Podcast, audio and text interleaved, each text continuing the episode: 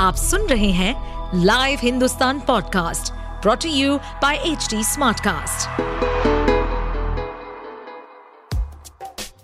क्या आपको मालूम है कि आपके आसपास की हर टैंजिबल चीज़ का कोई फैक्ट रीजन या हिस्ट्री किसी की इनोवेशन का रिज़ल्ट है? तो चलिए हमारे लाइव हिंदुस्तान के इस पॉडकास्ट सीरीज़ इतिहास और विकास में। खोलेंगे हमारे इतिहास से जुड़े उन पन्नों को जिनकी कड़ी हमारे आज से जुड़ी है। साथ ही जानेंगे बहुत सी रोचक कहानियाँ, तथ्य, हमारी भोजन सभ्यता, वास्तुकलाएँ, वैज्ञानिक शोधों और अन्य गौरवशाली इतिहास और उसके विकास के बारे में। कला ने मनुष्यों को न सिर्फ़ भावनाएँ दर्शाना सिखाया, बल्कि ज्ञान के रास्ते भी खोले हैं। लियोनार्डो डा विंची जैसे ज्ञानी ने मनुष्य के शरीर की बारीक जानकारियाँ और कई आधुनिक मशीनों की नींव ड्राइंग्स की मदद से ही पूरी दुनिया को दी। चाहे भीम बेटका की केव पेंटिंग्स हो इंडस वैली सिविलाइजेशन की ब्रोंज की मूर्ति, या दा विंची की मोनालिसा उस दौर और सोच के बारे में बताती है। कई सभ्यताओं ने अविश्वसनीय वास्तुकलाएँ बनाकर अपना विस्तार किया और साथ ही इतिहास में अपनी अमिट जगह बना ली।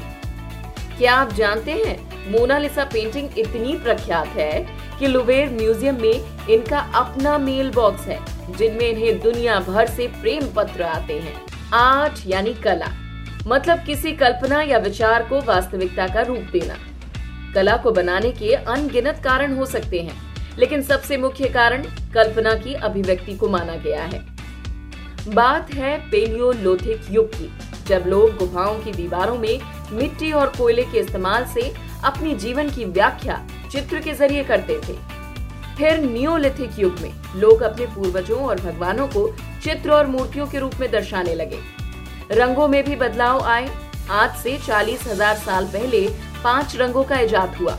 लाल, पीला, भूरा, काला और सफ़ेद। इन्हें मिट्टी, जानवरों की चर्बी, जले हुए चारकोल और चौक को मिलाकर बनाते थे, जिसे बाद में एग योग और लेंसीड ऑयल से बदल दिया गया।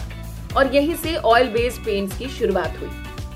आपको ये जानकर आश्चर्य होगा कि पीला रंग भारत में पंद्रहवीं शताब्दी में मवेशियों के यूरिन से बनाया जाता था। इसे इंडियन येलो कहते थे। विंसेंट वैन को जैसे महान कलाकारों की कला में आप इस इंडियन येलो का इस्तेमाल भी देख सकते हैं।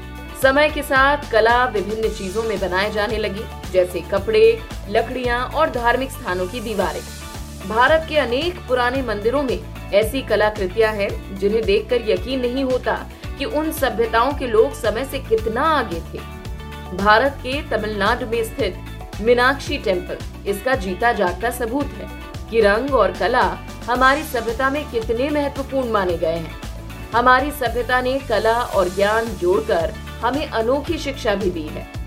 अगर आप खजुराहो के मंदिरों में बनी मूर्तियों को देखेंगे तो आपको पता चलेगा कि काम सूत्र यानी सेक्स एजुकेशन का महत्व उस समय से चलता आ रहा है। इतना ही नहीं, दिल्ली में जंतर मंतर, वास्तु और कला का एक और अनोखा उदाहरण है। सत्रहवीं शताब्दी में बना ये अजूबा, सूर्य, चंद्रमा और अन्य ग्रहों जैसे खगोलीय पिंडों के समय और गति की स्थिति के अनुसार समय बताने में होता था। आर्ट डिजिटल होने के साथ इसके माध्यम में भी बदलाव आए।